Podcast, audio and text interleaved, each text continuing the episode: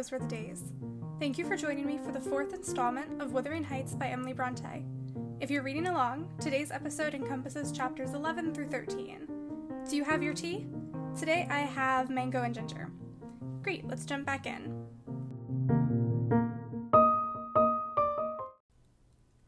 Chapter 11 Sometimes, while meditating on these things in solitude, I've got up in a sudden terror and put on my bonnet to go and see how all was at the farm. I've persuaded my conscience that it was a duty to warn him how people talked regarding his ways, and then I've recollected his confirmed bad habits, and, hopeless of benefiting him, have flinched from re entering the dismal house, doubting if I could bear to be taken at my word.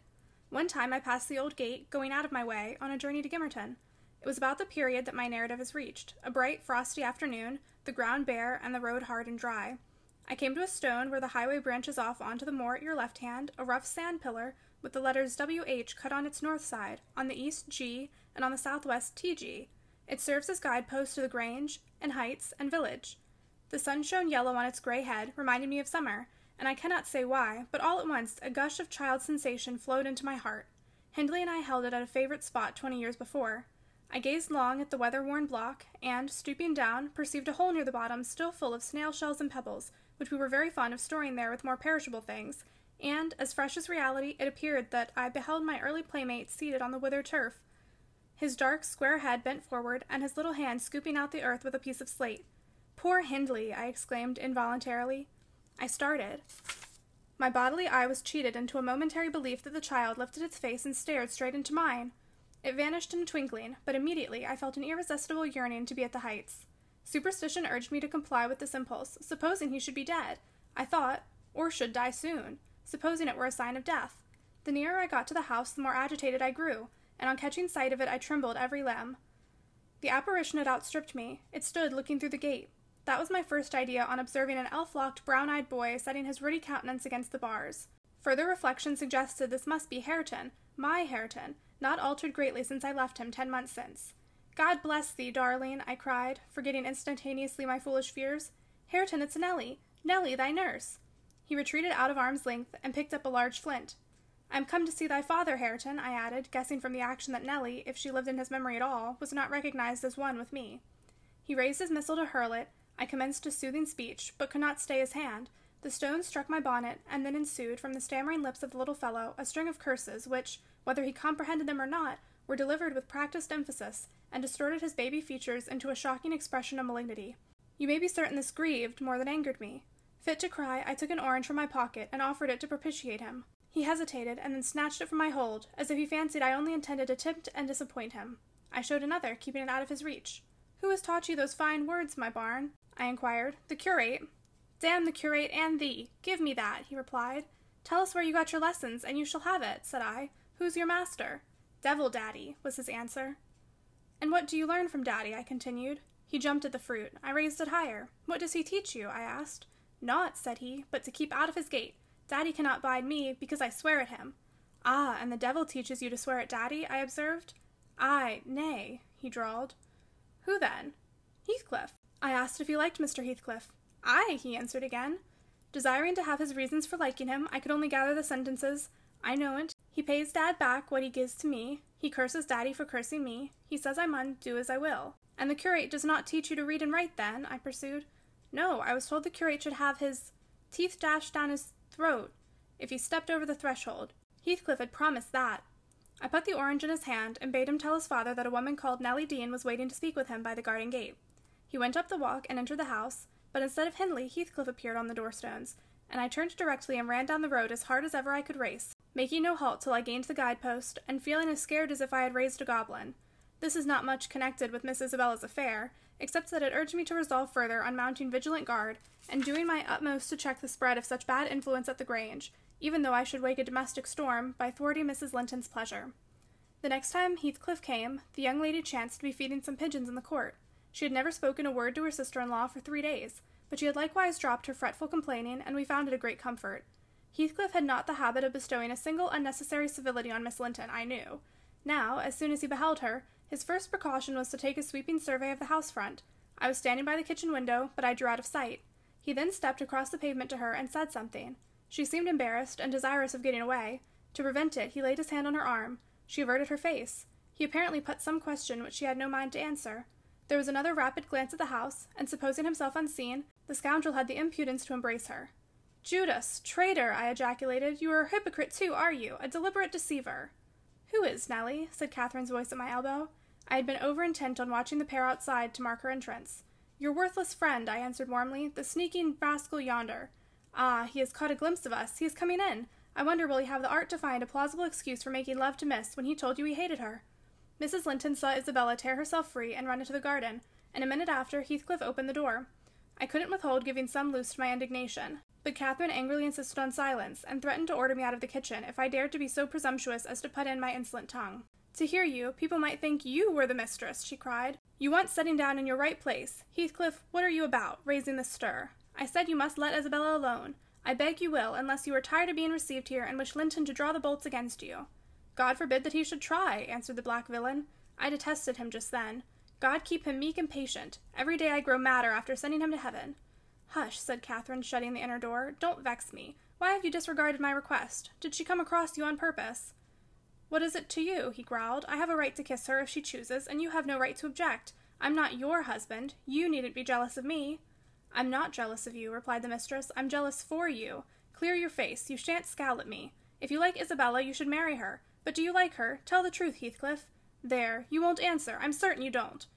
And would Mr. Linton approve of his sister marrying that man? I inquired. Mr. Linton should approve, returned my lady decisively. He might spare himself the trouble, said Heathcliff. I could do as well without his approbation. And as to you, Catherine, I have a mind to speak a few words now while we are at it. I want you to be aware that I know you have treated me infernally. Infernally, do you hear? And if you flatter yourself that I don't perceive it, you are a fool. And if you think I can be consoled by sweet words, you are an idiot and if you fancy I'll suffer unrevenged, I'll convince you of the contrary in a very little while. Meantime, thank you for telling me your sister in law's secret. I swear I'll make the most of it. And stand you aside. What new phase of his character is this? exclaimed Mrs. Linton in amazement. I've treated you infernally, and you'll take revenge. How will you take it, ungrateful brute? How have I treated you infernally? I seek no revenge on you, replied Heathcliff less vehemently. That's not the plan. The tyrant grinds down his slaves, and they don't turn against him, they crush those beneath them. You are welcome to torture me to death for your amusement. Only allow me to amuse myself a little in the same style, and refrain from insult as much as you are able. Having leveled my palace, don't erect a hovel and complacently admire your own charity in giving me that for a home. If I imagined you really wished me to marry Isabella, I'd cut my throat. Oh, the evil is that I am not jealous, is it? cried Catherine. Well, I won't repeat my offer of a wife. It is as bad as offering Satan a lost soul. Your bliss lies, like his, in inflicting misery. You prove it. Edgar is restored from the ill temper he gave way to at your coming. I begin to be secure and tranquil, and you, restless to know us at peace, appear resolved on exciting a quarrel. Quarrel with Edgar, if you please, Heathcliff, and deceive his sister. You'll hit on exactly the most efficient method of revenging yourself on me. The conversation ceased. Mrs. Linton sat down by the fire, flushed and gloomy. The spirit which served her was growing intractable. She could neither lay nor control it. He stood on the hearth with folded arms, brooding on his evil thoughts, and in this position I left them to seek the master, who was wondering what kept Catherine below so long. Ellen, said he when I entered, have you seen your mistress? Yes, she's in the kitchen, sir, I answered. She's sadly put out by Mr. Heathcliff's behavior, and indeed I do think it's time to arrange his visits on another footing. There's harm in being too soft, and now it's come to this. And I related the scene in the court, and, as near as I dared, the whole subsequent dispute. I fancied it could not be very prejudicial to Mrs. Linton, unless she made it so afterwards, by assuming the defensive for her guest. Edgar Linton had difficulty in hearing me to the close. His first words revealed that he did not clear his wife of blame. This is insufferable, he exclaimed. It is disgraceful that she should own him for a friend and force his company on me. Call me two men out of the hall, Ellen. Catherine shall linger no longer to argue with the low ruffian. I have humored her enough. He descended, and bidding the servants wait in the passage, went, followed by me, to the kitchen. Its occupants had recommenced their angry discussion. Mrs. Linton, at least, was scolding with renewed vigor, Heathcliff had moved to the window and hung his head, somewhat cowed by her violent rating apparently. He saw the master first, and made a hasty motion that she should be silent, which she obeyed abruptly on discovering the reason of his intimation. How is this? said Linton, addressing her. What notion of propriety must you have to remain here, after the language which has been held to you by that blackguard? I suppose, because it is his ordinary talk, you think nothing of it. You are habituated to his baseness, and perhaps imagine I can get used to it too. Have you been listening at the door, Edgar? asked the mistress, in a tone particularly calculated to provoke her husband, implying both carelessness and contempt of his irritation. Heathcliff, who had raised his eyes at the former speech, gave a sneering laugh on the latter, on purpose, it seemed, to draw Mr. Linton's attention to him. He succeeded, but Edgar did not mean to entertain him with any high flights of passion. I have been so far forbearing with you, sir, he said quietly, not that I was ignorant of your miserable, degraded character, but I felt you were only partly responsible for that. And Catherine wishing to keep up your acquaintance, I acquiesced, foolishly. Your presence is a moral poison that would contaminate the most virtuous. For that cause, and to prevent worse consequences, I shall deny you hereafter admission into this house, and give notice now that I require your instant departure. Three minutes' delay will render it involuntary and ignominious. Heathcliff measured the height and breadth of the speaker with an eye full of derision. Cathy, this lamb of yours threatens like a bull, he said. It is in danger of splitting its skull against my knuckles. By God, Mr. Linton, I'm mortally sorry that you are not worth knocking down. My master glanced towards the passage and signed me to fetch the men. He had no intention of hazarding a personal encounter. I obeyed the hint, but Mrs. Linton, suspecting something, followed, and when I attempted to call them, she pulled me back, slammed the door to, and locked it. Fair means, she said, in answer to her husband's look of angry surprise. If you have not the courage to attack him, make an apology, or allow yourself to be beaten. It will correct you of feigning more valor than you possess. No, I'll swallow the key before you shall get it. I'm delightfully rewarded for my kindness to each. After constant indulgence of one's weak nature and the other's bad one, I earn, for thanks, two samples of blind ingratitude, stupid to absurdity. Edgar, I was defending you and yours, and I wish Heathcliff may flog you sick for daring to think an evil thought of me. It did not need the medium of a flogging to produce that effect on the master. He tried to wrest the key from Catherine's grasp, and for safety she flung it into the hottest part of the fire, whereupon Mr. Edgar was taken with a nervous trembling, and his countenance grew deadly pale. For his life he could not avert that access of emotion. Mingled anguish and humiliation overcame him completely. He leant on the back of a chair and covered his face. Oh, heavens! In old days this would win you knighthood, exclaimed Mrs. Linton. We are vanquished! We are vanquished! Heathcliff would as soon lift a finger at you as the king would march his army against a colony of mice. Cheer up! You shan't be hurt. Your type is not a lamb, it's a sucking leveret. I wish you joy of the milk blooded coward, Cathy, said her friend. I compliment you on your taste, and that is the slavering, shivering thing you preferred to me. I would not strike him with my fist, but I'd kick him with my foot and experience considerable satisfaction. Is he weeping, or is he going to faint for fear? The fellow approached and gave the chair on which Linton rested a push. He'd better have kept his distance. My master quickly sprang erect and struck him full on the throat a blow that would have leveled a slighter man. It took his breath for a minute, and while he choked, Mr. Linton walked out by the back door into the yard and from thence to the front entrance. There, you've done with coming here, cried Catherine. Get away now. He'll return with a brace of pistols and half a dozen assistants.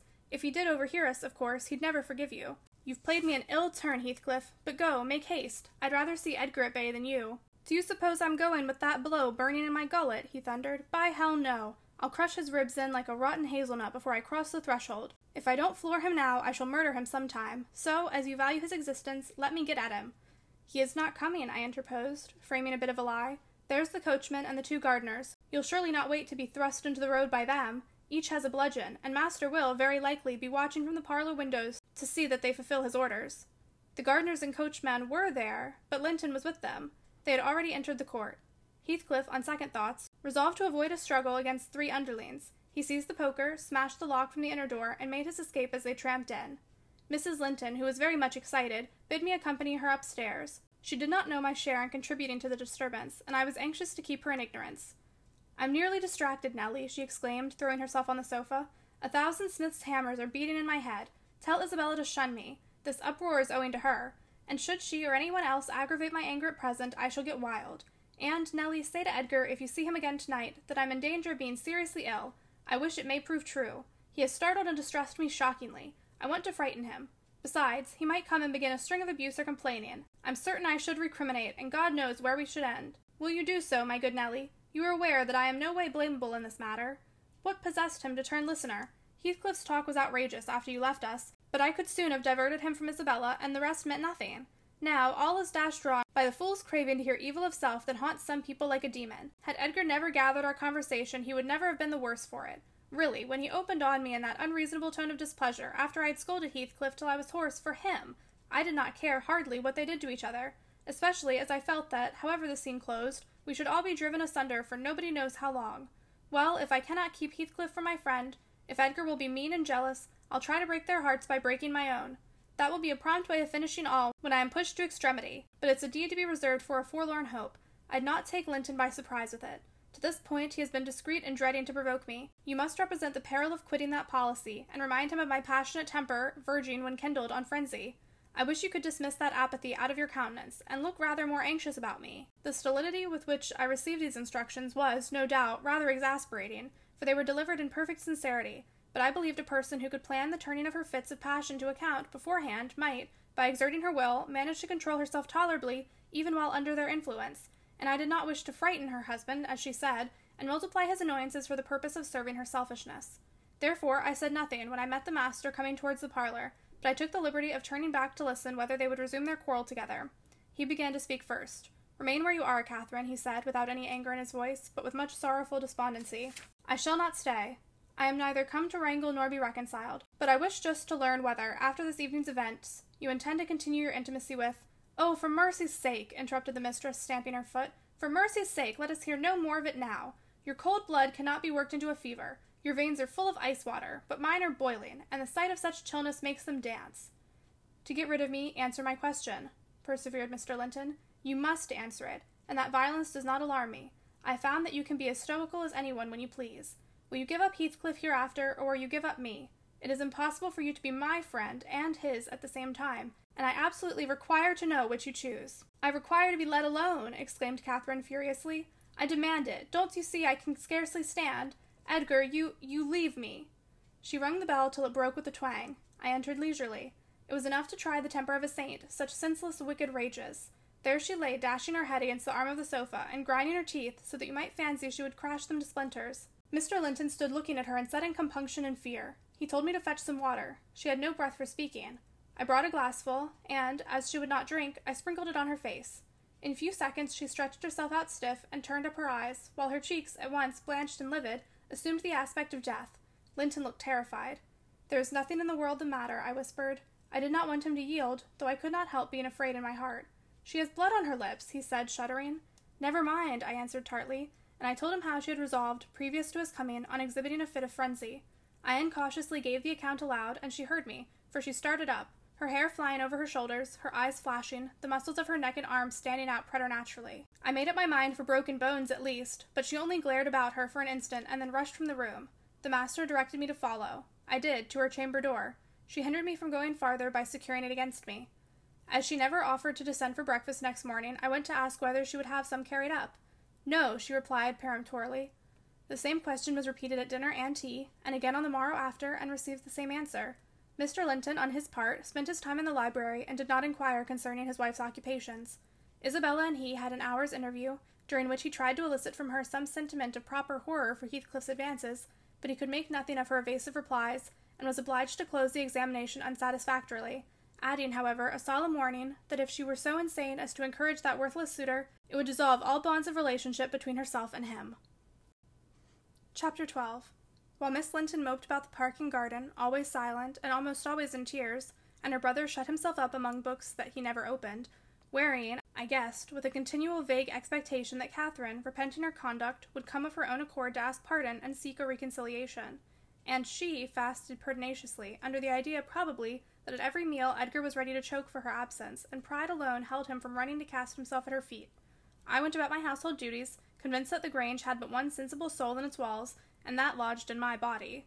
I wasted no condolences on Miss, nor any expostulations on my mistress, nor did I pay attention to the sighs of my master, who yearned to hear his lady's name, since he might not hear her voice.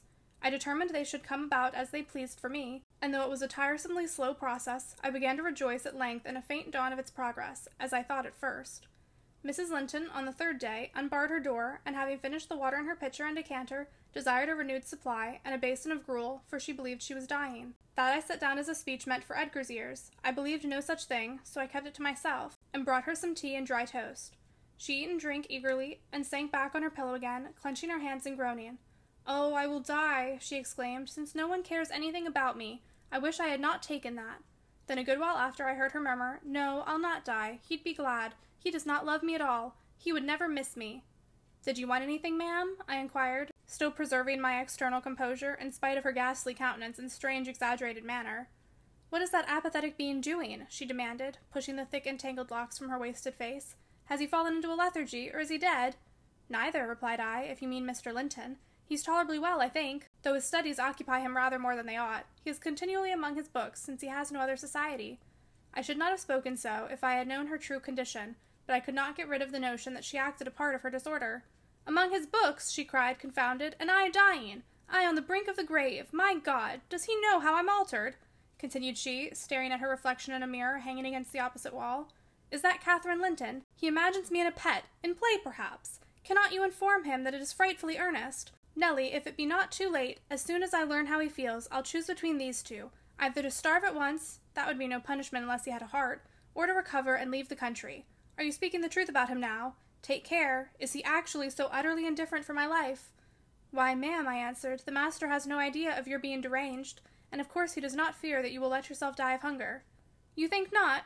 Cannot you tell him I will? she returned. Persuade him. Speak of your own mind. Say you are certain I will. No, you forget, Mrs. Linton, I suggested, that you have eaten some food with a relish this evening, and tomorrow you will perceive its good effects. If I were only sure it would kill him, she interrupted, I'd kill myself directly. These three awful nights I've never closed my lids, and oh, I've been tormented. I've been haunted, Nelly. But I begin to fancy you don't like me. How strange! I thought, though everybody hated and despised each other, they could not avoid loving me. And they have all turned to enemies in a few hours. They have, I'm positive, the people here. How dreary to meet death surrounded by their cold faces. Isabella terrified and repelled, afraid to enter the room. It would be so terrible to watch Catherine go, and Edgar standing solemnly by to see it over, then offering prayers of thanks to God for restoring peace to his house and going back to his books. What in the name of all that feels has he to do with books when I am dying? She could not bear the notion which I had put into her head of Mr. Linton's philosophical resignation. Tossing about, she increased her feverish bewilderment to madness, and tore the pillow with her teeth, then raising herself up all burning, desired that I would open the window. We were in the middle of winter, the wind blew strong from the northeast, and I objected. Both the expressions flitting over her face and the changes of her moods began to alarm me terribly, and brought to my recollection her former illness and the doctor's injunction that she should not be crossed. A minute previously she was violent. Now, supported on one arm, and not noticing my refusal to obey her, she seemed to find childish diversion in pulling the feathers from the rents she had just made, and ranging them on the sheet according to their different species, her mind had strayed to other associations. That's a turkey's, she murmured to herself, and this is a wild duck's, and this is a pigeon's. Ah, they put pigeon's feathers in the pillows. No wonder I couldn't die. Let me take care to throw it on the floor when I lie down. And here is a moorcock's, and this, I should know it among a thousand, is a lapwing's. Bonny bird, wheeling over our heads in the middle of the moor. I wanted to get to its nest, for the clouds had touched the swells, and it felt rain coming. This feather was picked up from the heath. The bird was not shot. We saw its nest in the winter, full of little skeletons. Heathcliff set a trap over it, and the old ones dare not come. I made him promise he'd never shoot a lapwing after that, and he didn't. Yes, here are more. Did he shoot my lapwings, Nelly? Are they red, any of them? Let me look. Give over with that baby work, I interrupted, dragging the pillow away and turning the holes towards the mattress, for she was removing its contents by handfuls. Lie down and shut your eyes. You're wandering. There's a mess. The down is flying about like snow. I went here and there collecting it. I see in you, Nelly, she continued dreamily, an aged woman. You have gray hair and bent shoulders. This bed is the fairy cave under Penistone Crag, and you are gathering elf bolts to hurt our heifers, pretending, while I am near, that they are only locks of wool. That's what you'll come to fifty years hence. I know you are not so now. I'm not wandering, you're mistaken, or else I should believe you really were that withered hag, and I should think I was under Penistone Crag, and I'm conscious it's night, and there are two candles on the table making the black press shine like jet. The black press, where is that? I asked. You were talking in your sleep. It's against the wall, as it always is, she replied. It does appear odd. I see a face in it. There is no press in the room, and never was, said I, resuming my seat and looping up the curtain that I might watch her. Don't you see that face? she inquired, gazing earnestly at the mirror. And say what I could, I was incapable of making her comprehend it to be her own, so I rose and covered it with a shawl. It's behind there still, she pursued anxiously, and it stirred. Who is it? I hope it will not come out when you are gone. Oh, Nelly, the room is haunted. I'm afraid of being alone. I took her hand in mine and bid her be composed, for a succession of shudders convulsed her frame, and she would keep straining her gaze towards the glass. There's nobody here, I insisted. It was yourself, Mrs. Linton. You knew it a while since. Myself, she gasped, and the clock is striking twelve. It's true, then. That's dreadful. Her fingers clutched the clothes and gathered them over her eyes. I attempted to steal to the door with an intention of calling her husband, but I was summoned back by a piercing shriek. The shawl had dropped from the frame. Why, what is the matter? cried I. Who is coward now? Wake up!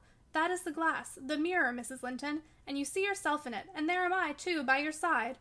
Trembling and bewildered, she held me fast, but the horror gradually passed from her countenance. Its paleness gave place to a glow of shame. Oh dear, I thought I was at home, she sighed.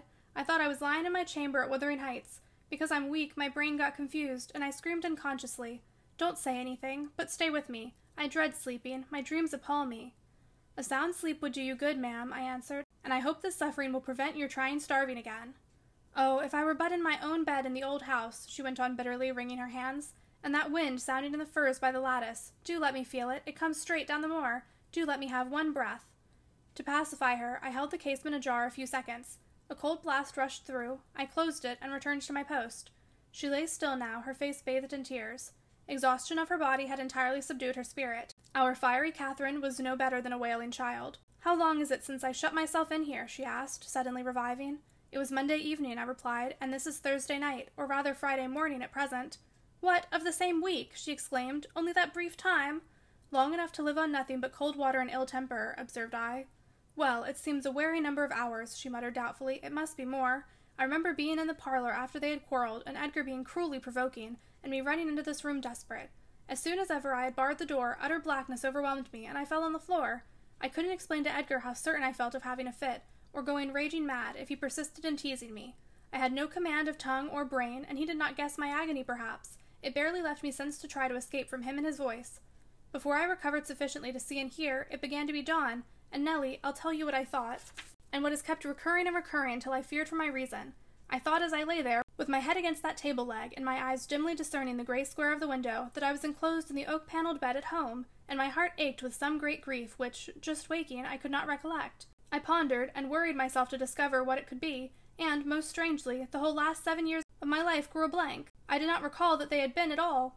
I was a child. My father was just buried, and my misery arose from the separation that Hindley had ordered between me and Heathcliff. I was laid alone for the first time, and rousing from a dismal doze after a night of weeping, I lifted my hand to push the panels aside. It struck the table top. I swept it along the carpet, and then memory burst in. My late anguish was swallowed in a paroxysm of despair.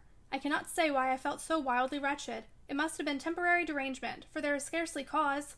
But supposing at twelve years old I had been wrenched from the heights, and every early association, and my all in all, as Heathcliff was at the time, and been converted at a stroke into Mrs. Linton, the lady of Thrushcross Grange, and the wife of a stranger, an exile, an outcast, thenceforth, from what had been my world, you may fancy a glimpse of the abyss where I grovelled. Shake your head as you will, Nelly. You have helped to unsettle me. You should have spoken to Edgar, indeed you should, and compelled him to leave me quiet.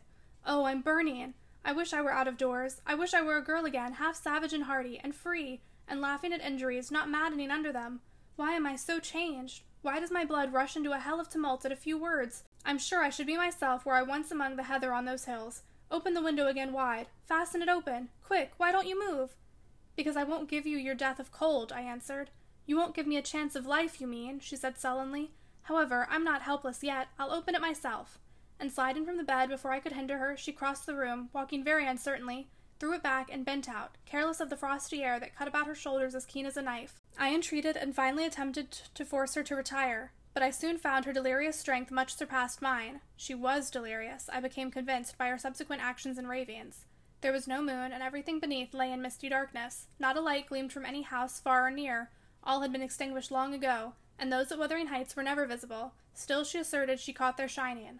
Look, she cried eagerly, that's my room with the candle in it, and the tree is swaying before it, and the other candle is in Joseph's garret. Joseph sits up late, doesn't he? He's waiting till I come home that he may lock the gate. Well, he'll wait a while yet. It's a rough journey, and a sad heart to travel it, and we must pass by Gimmerton Kirk to go that journey. We've braved its ghost often together, and dared each other to stand among the graves and ask them to come. But, Heathcliff, if I dare you now, will you venture? If you do, I'll keep you. I'll not lie there by myself. They may bury me twelve feet deep and throw the church down over me, but I won't rest till you are with me. I never will. She paused, and resumed with a strange smile. He's considering. He'd rather I'd come to him. Find a way, then. Not through that kirkyard. You are slow. Be content. You always followed me. Perceiving it vain to argue against her insanity, I was planning how I could reach something to wrap about her without quitting my hold of herself, for I could not trust her alone by the gaping lattice, when, to my consternation, I heard the rattle of the door handle and Mr. Linton entered. He had only then come from the library, and in passing through the lobby had noticed our talking, and been attracted by curiosity or fear to examine what it signified at that late hour. Oh, sir! I cried, checking the exclamation risen to his lips at the sight which met him and the bleak atmosphere of the chamber. My poor mistress is ill, and she quite masters me. I cannot manage her at all. Pray, come and persuade her to go to bed. Forget your anger, for she's hard to guide any way but her own. Catherine ill, he said, hastening to us. Shut the window, Ellen. Catherine, why? He was silent. The haggardness of Mrs. Linton's appearance smote him speechless, and he could only glance from her to me in horrified astonishment.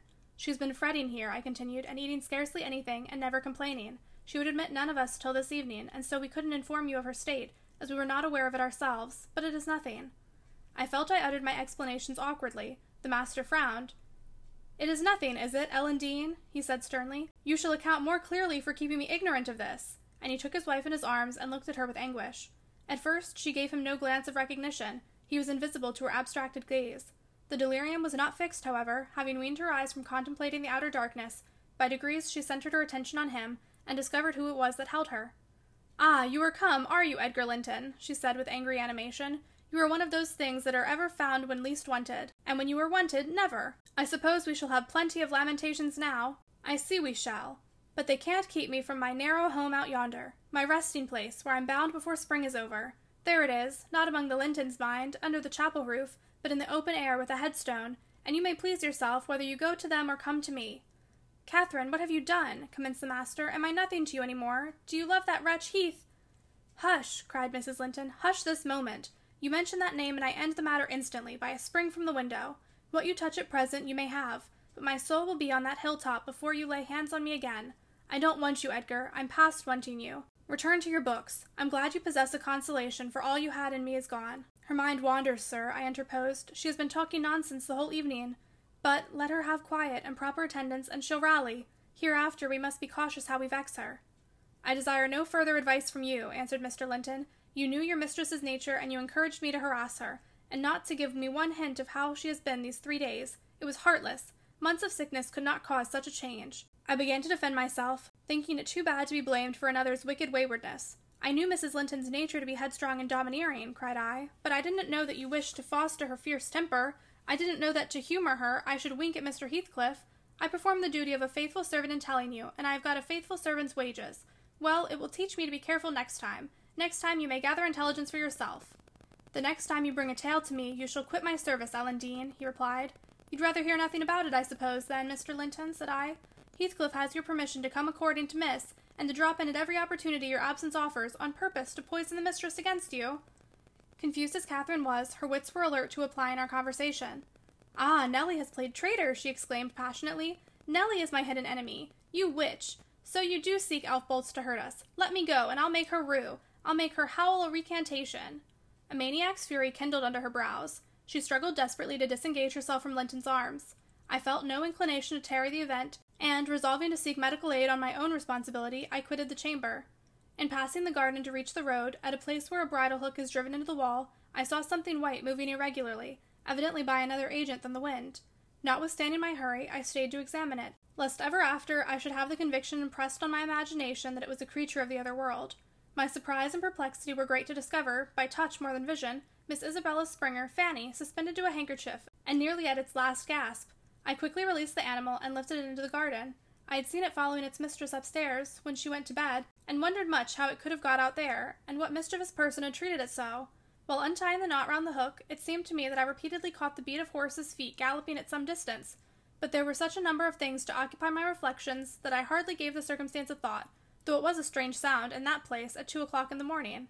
Mr. Kenneth was fortunately just issuing from his house to see a patient in the village as I came up the street, my account of Catherine Linton's malady induced him to accompany me back immediately. He was a plain, rough man, and he made no scruple to speak his doubts of her surviving the second attack, unless she were more submissive to his directions than she had shown herself before. Nelly Dean, said he, I can't help fancying there's an extra cause for this. What has there been to do at the Grange? We've odd reports up here. A stout, hearty lass like Catherine does not fall ill for a trifle, and that sort of people should not either. It's hard work bringing them through fevers and such things. How did it begin? The master will inform you, I answered, but you are acquainted with the Earnshaws' violent dispositions, and Mrs. Linton caps them all. I may say this, it commenced in a quarrel. She was struck during a tempest of passion with a kind of fit. That's her account, at least, for she flew off in the height of it and locked herself up. Afterwards she refused to eat, and now she alternately raves and remains in a half dream, knowing those about her, but having her mind filled with all sorts of strange ideas and illusions. Mr. Linton will be sorry, observed Kenneth interrogatively. Sorry? He'll break his heart should anything happen, I replied. Don't alarm him more than necessary. Well, I told him to beware, said my companion, and he must bide the consequences of neglecting my warning. Hasn't he been thick with Mr. Heathcliff lately? Heathcliff frequently visits at the Grange, answered I, though more on the strength of the mistress having known him when a boy than because the master likes his company. At present, he's discharged from the trouble of calling, owing to some presumptuous aspirations after Miss Linton which he manifested. I hardly think he'll be taken in again. And does Miss Linton turn a cold shoulder on him? was the doctor's next question. I'm not in her confidence, returned I, reluctant to continue the subject. No, she's a sly one, he remarked, shaking his head. She keeps her own counsel, but she's a real little fool. I have it from good authority that last night, and a pretty night it was, she and Heathcliff were walking in the plantation at the back of your house above two hours, and he pressed her not to go in again, but just mount his horse and away with him. My informant said she could only put him off by pledging her word of honor to be prepared on their first meeting after that. When it was to be, he didn't hear. But you urge Mr. Linton to look sharp. This news filled me with fresh fears. I outstripped Kenneth and ran most of the way back. The little dog was yelping in the garden yet. I spared a minute to open the gate for it, but instead of going to the house door, it coursed up and down, snuffing the grass, and would have escaped to the road had I not seized and conveyed it in with me. On ascending to Isabella's room, my suspicions were confirmed. It was empty. Had I been a few hours sooner, Mrs. Linton's illness might have arrested her rash step. But what could be done now? There was a bare possibility of overtaking them if I pursued instantly. I could not pursue them, however, and I dare not rouse the family and fill the place with confusion, Still less unfold the business to my master, absorbed as he was in his present calamity, and having no heart to spare for a second grief. I saw nothing for it but to hold my tongue, and suffer matters to take their course, and Kenneth being arrived, I went with a badly composed countenance to announce him. Catherine lay in a troubled sleep. Her husband had succeeded in soothing the access of frenzy. He now hung over her pillow, watching every shade and every change of her painfully expressive features.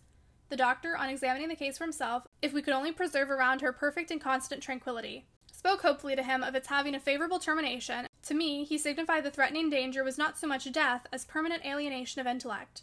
I did not close my eyes that night, nor did Mr. Linton. Indeed, we never went to bed, and the servants were all up long before the usual hour, moving through the house with stealthy tread, and exchanging whispers as they encountered each other in their vocations. Everyone was active, but Miss Isabella, and they began to remark how sound she slept. Her brother, too, asked if she had risen, and seemed impatient for her presence, and hurt that she showed so little anxiety for her sister in law. I trembled lest he should send me to call her, but I was spared the pain of being the first proclaimant of her flight. One of the maids, a thoughtless girl who had been on an early errand to Gimmerton, came panting upstairs, open mouthed, and dashed into the chamber crying, Oh, dear, dear! What mun we have next? Master, master, our young lady! Hold your noise, cried I hastily, enraged at her clamorous manner. Speak lower, Mary. What is the matter? said Mr. Linton. What ails your young lady? She's gone, she's gone. Yon Heathcliff's run off with her, gasped the girl. That is not true, exclaimed Linton, rising in agitation. It cannot be. How has the idea entered your head? Ellen Dean, go and seek her. It is incredible. It cannot be. As he spoke, he took the servant to the door, and then repeated his demand to know her reasons for such an assertion. Why, I met on the road a lad that fetches milk here, she stammered, and he asked whether we weren't in trouble at the Grange. I thought he meant for Mrs. Sickness, so I answered yes. Then says he, They's somebody gone after him, I guess. I stared. He saw I knew not about it, and he told how a gentleman and lady had stopped to have a horse's shoe fastened at a blacksmith's shop two miles out of Gimmerton not very long after midnight, and how the blacksmith's lass had got up to spy who they were. She knew them both directly, and she noticed the man, Heathcliff it was, she felt certain, nobody could mistake him, besides, put a sovereign in her father's hand for payment. The lady had a cloak about her face, but having desired a sup of water while she drank it fell back, and she saw her very plain. Heathcliff held both bridles as they rode on, and they set their faces from the village, and went as fast as the rough roads would let them. The lass said nothing to her father, but she told it all over Gimmerton this morning. I ran and peeped, for form's sake, into Isabel's room, confirming when I returned the servant's statement. Mr. Linton had resumed his seat by the bed. On my re-entrance, he raised his eyes, reading the meaning of my blank aspect, and dropped them without giving an order or uttering a word. Are we to try any measures for overtaking and bringing her back? I inquired. How should we do? She went of her own accord, answered the master. She had a right to go if she pleased. Trouble me no more about her. Hereafter she is only my sister in name, not because I disown her, but because she has disowned me. And that was all he said on the subject. He did not make a single inquiry further, nor mention her in any way, except directing me to send what property she had in the house to her fresh home wherever it was when I knew it. Chapter 13 For two months the fugitives remained absent. In those two months, Mrs. Linton encountered and conquered the worst shock of what was denominated a brain fever. No mother could have nursed an only child more devotedly than Edgar tended her. Day and night he was watching, impatiently enduring all the annoyances that irritable nerves and a shaken reason could inflict. And though Kenneth remarked that what he saved from the grave would only recompense his care by forming the source of constant future anxiety, in fact, that his health and strength were being sacrificed to preserve a mere ruin of humanity, he knew no limits in gratitude and joy when Catherine's life was declared out of danger, and hour after hour he would sit beside her, tracing the gradual return to bodily health, and flattering his too sanguine hopes with the illusion that her mind would settle back to its right balance also, and she would soon be entirely her former self. The first time she left her chamber was at the commencement of the following March. Mr. Linton had put on her pillow, in the morning, a handful of golden crocuses. Her eye, long stranger to any gleam of pleasure, caught them in waking, and shone delighted as she gathered them eagerly together. These are the earliest flowers at the Heights, she exclaimed. They remind me of the soft thaw winds and warm sunshine and neatly melted snow. Edgar, is there not a south wind, and is not the snow almost gone? The snow is quite gone down here, darling, replied her husband, and I only see two white spots on the whole range of moors. The sky is blue, and the larks are singing, and the becks and brooks are all brimful. Last spring at this time I was longing to have you under this roof. Now I wish you were a mile or two up those hills. The air blows so sweetly. I feel that it would cure you. I shall never be there but once more, said the invalid, and then you'll love me, and I shall remain forever. Next spring you'll long again to have me under this roof, and you'll look back and think you were happy today. Linton lavished on her the kindest caresses, and tried to cheer her by the fondest words, but vaguely regarding the flowers, she let her tears collect on her lashes and stream down her cheeks unheeding. We knew she was really better, and therefore decided that long confinement to a single place produced much of this despondency, and it might be partially removed by a change of scene. The master told me to light a fire in the many weeks deserted parlor, and to set an easy chair in the sunshine by the window, and then he brought her down, and she sat a long while enjoying the genial heat, and, as we expected, revived by the objects around her, which, though familiar, were free from the dreary associations investing her hated sick chamber. By evening she seemed greatly exhausted, yet no arguments could persuade her to return to the apartment, and I had to arrange the parlor sofa for her bed, till another room could be prepared. To obviate the fatigue of mounting and descending the stairs, we fitted up this where you lie at present, on the same floor with the parlor, and she was soon strong enough to move from one to the other, leaning on Edgar's arm. Ah, I thought myself, she might recover, so waited on as she was, and there was double cause to desire it, for on her existence depended that of another. We cherished the hope that in a little while Mr. Linton's heart would be gladdened and his lands secured from a stranger's gripe by the birth of an heir. I should mention that Isabella sent to her brother, some six weeks from her departure, a short note announcing her marriage with Heathcliff. It appeared dry and cold, but at the bottom was dotted in with pencil an obscure apology, and an entreaty for kind remembrance and reconciliation if her proceeding had offended him, asserting that she could not help it then, and being done, she had now no power to repeal it. Linton did not reply to this, I believe, and in a fortnight more I got a long letter which I considered odd, coming from the pen of a bride just out of the honeymoon. I'll read it, for I keep it yet. Any relic of the dead is precious, if they were valued living. Dear Ellen, it begins. I came last night to Wuthering Heights, and heard, for the first time, that Catherine has been, and is yet, very ill. I must not write to her, I suppose, and my brother is either too angry or too distressed to answer what I send him. Still, I must write to somebody, and the only choice left me is you. Inform Edgar that I'd give the world to see his face again, that my heart returned to Thrushcross Grange in twenty four hours after I left it, and is there at this moment, full of warm feelings for him and Catherine. I can't follow it, though. Those words are underlined. They need not expect me, and they may draw what conclusions they please, taking care, however, to lay nothing at the door of my weak will or deficient affection. The remainder of the letter is for yourself alone. I want to ask you two questions. The first is, how did you contrive to preserve the common sympathies of human nature when you resided here? I cannot recognize any sentiment which those around share with me. The second question I have great interest in. It is this Is Mr. Heathcliff a man? If so, is he mad? And if not, is he a devil? I shan't tell my reasons for making this inquiry, but I beseech you to explain, if you can, what I have married. That is, when you call to see me, and you must call, Ellen, very soon. Don't write, but come, and bring me something from Edgar. Now you shall hear how I have been received in my new home, as I am led to imagine the heights will be. It is to amuse myself that I dwell on such subjects as the lack of external comforts, they never occupy my thoughts, except at the moment when I miss them. I should laugh and dance for joy if I found their absence was the total of my miseries, and the rest was an unnatural dream. The sun set behind the grange as we turned on to the moors. By that I judged it to be six o'clock, and my companion halted half an hour to inspect the park and the gardens, and probably the place itself as well as he could so it was dark when we dismounted in the paved yard of the farmhouse, and your old fellow servant Joseph issued out to receive us by the light of a dip candle. He did it with a courtesy that redounded to his credit. His first act was to elevate his torch to a level with my face, squint malignantly, project his under lip, and turn away. Then he took the two horses and led them into the stables, reappearing for the purpose of locking the outer gate as if we lived in an ancient castle. Heathcliff stayed to speak to him, and I entered the kitchen, a dingy, untidy hole. I dare say you would not know it. It is so changed since it was in your charge. By the fire stood a ruffianly child, strong in limb and dirty in garb, with a look of Catherine in his eyes and about his mouth. This is Edgar's legal nephew, I reflected. Mine, in a manner. I must shake hands, and, yes, I must kiss him. It is right to establish a good understanding at the beginning. I approached, and attempting to take his chubby fist, said, How do you do, my dear? He replied in a jargon I did not comprehend. Shall you and I be friends, Hareton? was my next essay at conversation. An oath, and a threat to set Throttler on me if I did not frame off, rewarded my perseverance. Hey, Throttler lad, whispered the little wretch, rousing a half bred bulldog from its lair in a corner. Now, wilt to be ganging? he asked authoritatively. Love for my life urged a compliance. I stepped over the threshold to wait till the others should enter. Mr. Heathcliff was nowhere visible, and Joseph, whom I followed to the stables and requested to accompany me in, after staring and muttering to himself, screwed up his nose and replied, Mm, mm, mm. Did ever Christian body hear out like it? Minchin' and munchin'. How can I tell what you say? I say, I wish you to come with me into the house, I cried, thinking him deaf, yet highly disgusted at his rudeness. Nor, not me. I'll go and something else to do, he answered, and continued his work, moving his lantern jaws meanwhile, and surveying my dress and countenance, the former a great deal too fine, but the latter, I'm sure, as sad as he could desire, with sovereign contempt. I walked round the yard, and through a wicket, to another door, at which I took the liberty of knocking, in hopes some more civil servant might show himself. After a short suspense, it was opened by a tall, gaunt man, without neckerchief, and otherwise extremely slovenly. His features were lost in masses of shaggy hair that hung on his shoulders, and his eyes, too, were like a ghostly Catherine's, with all their beauty annihilated. What's your business here? he demanded grimly. Who are you? My name was Isabella Linton, I replied.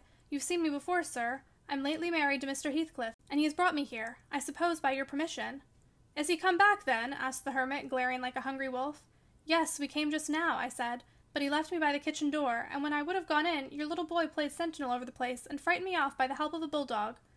It's well the hellish villain has kept his word, growled my future host, searching the darkness beyond me in expectation of discovering Heathcliff, and then he indulged in a soliloquy of execrations and threats of what he would have done had the fiend deceived him. I repented having tried the second entrance, and was almost inclined to slip away before he finished cursing, but ere I could execute that intention, he ordered me in, and shut and refastened the door. There was a great fire, and that was all the light in the huge apartment, whose floor had grown a uniform gray, and the once brilliant pewter dishes, which used to attract my gaze when I was a girl, partook of a similar obscurity, created by tarnish and dust. I inquired whether I might call the maid, and be conducted to a bedroom. Mr. Earnshaw vouchsafed no answer.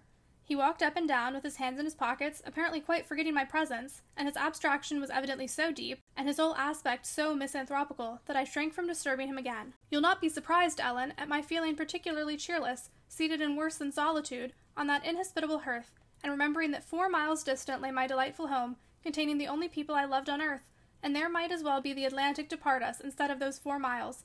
I could not overpass them. I questioned with myself, where must I turn for comfort? And, Mind you don't tell Edgar or Catherine. Above every sorrow beside, this rose preeminent. Despair at finding nobody who could or would be my ally against Heathcliff. I had sought shelter at Wuthering Heights almost gladly, because I was secured by that arrangement from living alone with him. But he knew the people we were coming amongst, and he did not fear their intermeddling. I sat and thought a doleful time. The clock struck eight and nine, and still my companion paced to and fro, his head bent on his breast and perfectly silent, unless a groan or a bitter ejaculation forced itself out at intervals. I listened to detect a woman's voice in the house, and filled the interim with wild regrets and dismal anticipations, which, at last, spoke audibly in irrepressible sighing and weeping.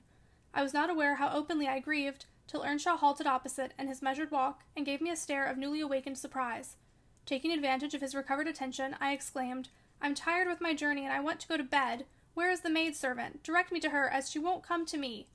We have none, he answered. You must wait on yourself. Where must I sleep, then? I sobbed. I was beyond regarding self respect, weighed down by fatigue and wretchedness. Joseph will show you Heathcliff's chamber, said he. Open that door, he's in there. I was going to obey, but he suddenly arrested me, and added in the strangest tone, Be so good as to turn your lock and draw your bolt. Don't omit it. Well, I said, but why, Mr. Earnshaw? I did not relish the notion of deliberately fastening myself in with Heathcliff. Look here, he replied, pulling from his waistcoat a curiously constructed pistol, having a double edged spring knife attached to the barrel. That's a great temper to a desperate man, is it not? I cannot resist going up with this every night and trying his door. If once I find it open, he's done for. I do it invariably, even though the minute before I have been recalling a hundred reasons that should make me refrain. It is some devil that urges me to thwart my own schemes by killing him. You fight against that devil, for love, as long as you may. When the time comes, not all the angels in heaven shall save him. I surveyed the weapon inquisitively. A hideous notion struck me. How powerful I should be possessing such an instrument. I took it from his hand and touched the blade. He looked astonished at the expression my face assumed during a brief second. It was not horror, it was covetousness. He snatched the pistol back jealously, shut the knife, and returned it to its concealment. I don't care if you tell him, said he. Put him on his guard and watch for him. You know the terms we are on, I see. His danger does not shock you. What has Heathcliff done to you? I asked. And what has he wronged you, to warrant this appalling hatred? Wouldn't it be wiser to bid him quit the house? No, thundered Earnshaw. Should he offer to leave me, he's a dead man. Persuade him to attempt it, and you are a murderess. Am I to lose all without a chance of retrieval? Is Hareton to be a beggar? Oh, damnation! I will have it back, and I'll have his gold too, and then his blood, and hell shall have his soul. It will be ten times blacker with that guest than ever it was before. You've acquainted me, Ellen, with your old master's habits. He is clearly on the verge of madness. He was so last night, at least. I shuddered to be near him, and thought on the servant's ill bred moroseness as comparatively agreeable. He now recommenced his moody walk, and I raised the latch and escaped into the kitchen. Joseph was bending over the fire, peering into a large pan that swung above it, and a wooden bowl of oatmeal stood on the settle close by.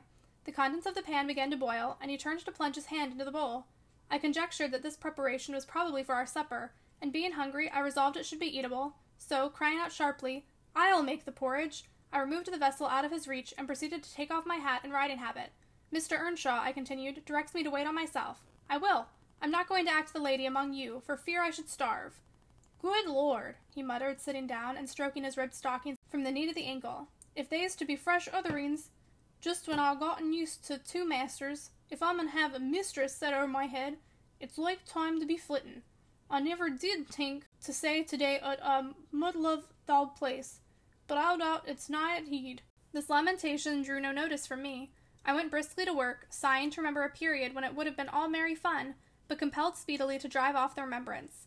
It racked me to recall past happiness, and the greater peril there was of conjuring up its apparition. The quicker the thimble ran round, and the faster the handfuls of meal fell into the water, Joseph beheld my style of cookery with growing indignation.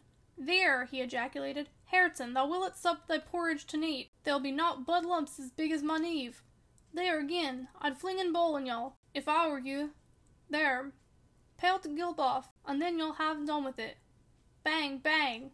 It's a mercy to both isn't thieved out. It was rather a rough mess, I own, when poured into the basins. Four had been provided, and a gallon pitcher of new milk was brought from the dairy, which Hareton seized and commenced drinking and spilling from the expansive lip.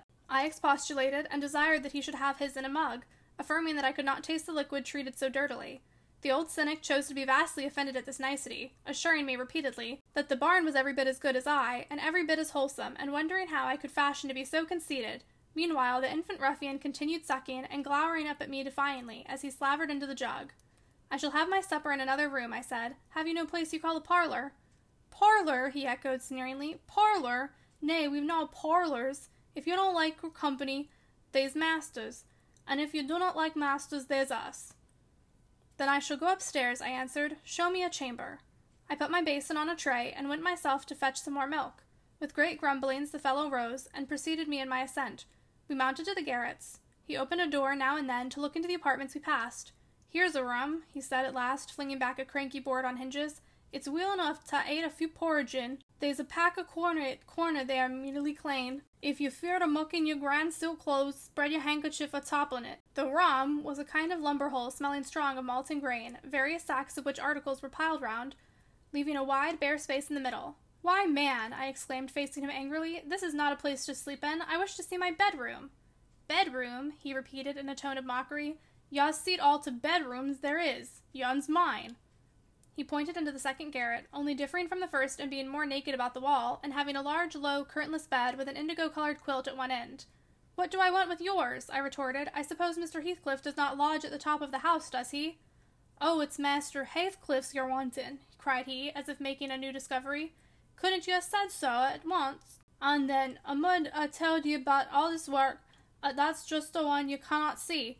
He last keeps it locked, and nobody ever smells on but ism. You've a nice house, Joseph, I could not refrain from observing, and pleasant inmates, and I think the concentrated essence of all the madness in the world took up its abode in my brain the day I linked my fate with theirs.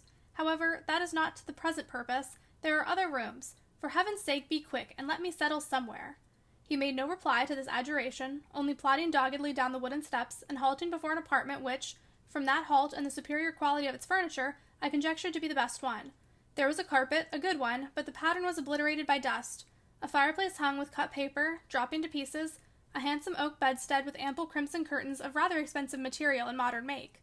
But they had evidently experienced rough usage, The valances hung in festoons, wrenched from their rings, and the iron rod supporting them was bent in an arc on one side, causing the drapery to trail upon the floor. The chairs were also damaged, many of them severely, and deep indentations deformed the panels of the walls. I was endeavoring to gather resolution for entering and taking possession when my fool of a guide announced, This here is to masters. My supper by this time was cold, my appetite gone, and my patience exhausted. I insisted on being provided instantly with a place of refuge and a means of repose. Where the devil, began the religious elder. The Lord bless us, the Lord forgive us. Where the hell would you gang? You married wearisome not. You seen all but Hareton's bit of a chamber. There's not another hole to lig down in the house. I was so vexed, I flung my tray and its contents on the ground, and then seated myself at the stairs head, hid my face in my hands, and cried. Ech, ech, exclaimed Joseph. Weel done, Miss Cathy, weel done, Miss Cathy. Hasselford's master saw to just tumly o'er them broken pots, and then where's Harry Summit, we's hair hats to be. Good for not maddling. Ya deserve panin for this to Christmas, flinging the precious gifts of God underfoot at your flaxen rages. But I'm mistaken if you're sure you spur lang. Will Heathcliff bide such mony ways, think ye? I nobbut wish he might catch ye this plisky. I nobbut wish he may. And so he went scolding to his den beneath, taking the candle with him, and I remained in the dark. The period of reflection succeeding this silly action compelled me to admit the necessity of smothering my pride and choking my wrath, and bestirring myself to remove its effects. An unexpected aid presently appeared in the shape of Throttler, whom I now recognized as a son of our old skulker. It had spent its well put at the Grange, and was given by my father to Mr. Hindley. I fancy it knew me. It pushed its nose against mine by way of salute, and then hastened to devour the porridge, while I groped from step to step, collecting the shattered earthenware and drying the spatters of milk from the banister with my pocket handkerchief. Our labors were scarcely over when I heard Earnshaw's tread in the passage. My assistant tucked in his tail and pressed to the wall. I stole into the nearest doorway. The dog's endeavor to avoid him was unsuccessful, as I guessed by a scutter downstairs and a prolonged, piteous yelping. I had better look. He passed on, entered his chamber, and shut the door. Directly after, Joseph came up with Hareton to put him to bed. I had found shelter in Hareton's room, and the old man, on seeing me, said, There's room for both yet, and your pride, na. I said think as the house is empty, you might have it all to yourself, and him as the last makes a third is such ill company. Gladly did I take advantage of this intimation, and the minute I flung myself into a chair by the fire, I nodded and slept. My slumber was deep and sweet, though over far too soon. Mr. Heathcliff awoke me. He had just come in and demanded, in his loving manner, what I was doing there. I told him the cause of my staying up so late, that he had the key of our room in his pocket. The adjective our gave mortal offense. He swore it was not, nor ever should be mine, and he'd but I'll not repeat his language, nor describe his habitual conduct. He is ingenious and unrested in seeking to gain my abhorrence. I sometimes wonder at him with an intensity that deadens my fear. Yet, I assure you, a tiger or a venomous serpent could not rouse terror in me equal to that which he wakens. He told me of Catherine's illness and accused my brother of causing it, promising that I should be Edgar's proxy in suffering till he could get hold of him. I do hate him. I am wretched. I have been a fool. Beware of uttering one breath of this to anyone at the Grange. I shall expect you every day. Don't disappoint me. Isabella. Okay, so um, these chapters were a lot. um, before we get into discussion, I just wanted to give you all a reminder of how I'm able to make this podcast a reality. Okay, um, wow. These chapters were kind of a lot. Um, I know the last two chapters were kind of perhaps wanting. Um, they weren't really that exciting. They were more just like backstory to help with understanding, comprehension, that sort of stuff. Um, these, on the other hand, these chapters were kind of like intense and crazy. Um, we don't, we still don't really have any answers about what happens to Catherine. Um, but we do find out that a lot happens to Isabella. So uh, we learned in the last ones that Isabella was like super into Heathcliff, um, and Heathcliff was like, I do not have any interest in her until he started plotting and planning, and now we see kind of how that plotting and planning went. Um, he basically like kidnapped her, um, and took her to Wuthering Heights, and is like keeping her hostage. Um, is being super cruel to her, basically treating her like a stand in for her brother until he's able to like get even with her brother. Um, she is kind of like tortured there. Um, even though the physical torture is perhaps not apparent yet, um, it definitely seems that the emotional and mental like manipulation and abuse is already going like strong and it hasn't been that long since they were married Um, so I do feel like pretty bad for Isabella that she was kind of like convinced uh, into thinking that he was a good person, uh, still the person that she thought he was, still the person she wanted to marry, because now everything has fallen apart aggressively and she's only able to rely on Mrs. Dean and hope that Mrs. Dean is willing to help her still. So I'm curious to see in the next couple chapters if that is going to be something that happens. Um, if Nelly does go to Wuthering Heights to like see her and see how things are going. Um, but we definitely have some foreshadowing that things do not work out in Isabella's favor at all. Um, we see that Hareton has turned into quite a little monster. Uh, he's like the definition of like a terrible kid. Um, definitely a product of his environment, you know, raised by Mr. Earnshaw. Definitely not the greatest uh, person. The curate doesn't have a hand in any of it. Heathcliff is only making things worse for the poor kid. So, in that regard, I'm not at all surprised that he turned out the way he did. I'm kind of just surprised that he's still alive, um, considering how Mr. Earnshaw behaved when he was young and the fact that it's only gotten worse and like more aggressive as he's gotten older. So if nothing else, Hareton becoming a monster of a child uh, has probably just been the best like coping mechanism he could come up with um, because if he keeps himself kind of on par as much as he can with Mr. Earnshaw, he kind of avoids uh, the aggression that might otherwise be be targeted to him. So, in that regard, I do completely see how he's gotten to this point, and I do feel really awful for him.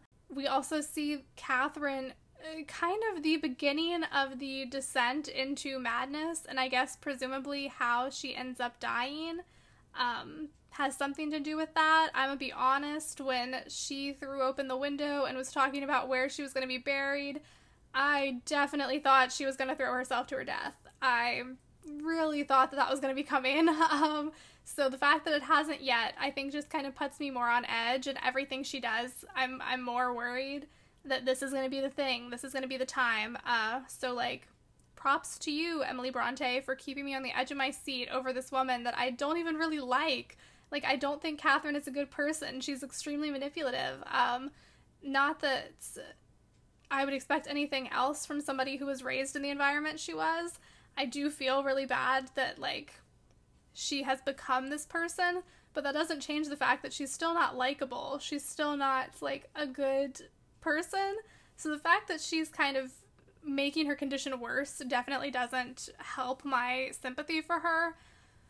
But I don't look forward to her dying. I'm not looking forward to that. It will make me feel really sad that, you know, this is what it all came down to. Um, her not being able to get any help for all of the like horrible stuff that she went through as a kid. Um, but I'm glad she's not dead yet. and we see kind of uh, Mr. Linton trying to show that he's this like tough guy um, and then kind of running right after he throws the first punch not even letting heathcliff like get a jab at him. Um, so he's definitely like a, a weak man. And then when catherine is sick uh, he kind of blames nelly for it. Like why didn't you tell me? And nelly's like i just told you. None of us really knew it was this bad. Like we're just now knowing and now you know at like the same time. So i think he's kind of a funky character. There's not a whole lot there for me to like. Um, there's not a whole lot there for me to try to pull some positives out of. I'm glad that he was taking care of her so much and kind of doting on her um, because she was so sick that that's kind of what she needs. Um, but it has kind of blinded him to the reality of the situation. Uh, and I think that that might play a role in Catherine's downfall is him not being aware or not understanding the like se- severity of, of the situation. So I'm curious to see if he has a hand in her dying, um, what Nelly ends up doing about the Catherine situation and the Isabella situation, um, what ends up happening to Mr. Linton, uh, when Catherine passes, if he's still like playing a role in everything. There's there's so many more questions now that we have this this new information and I'm I'm insanely curious to see what is going to happen in the next set of chapters and see kind of where we go with these characters because we were just kind of thrown into chaos. We were in a little bit of dullness in chapters 9 and 10, and now we've been thrown in the deep end of the absolute insanity that is going on with these characters. So I'm curious to see if we get pulled out in the next couple of chapters or if we're left to kind of doggy paddle to the shore.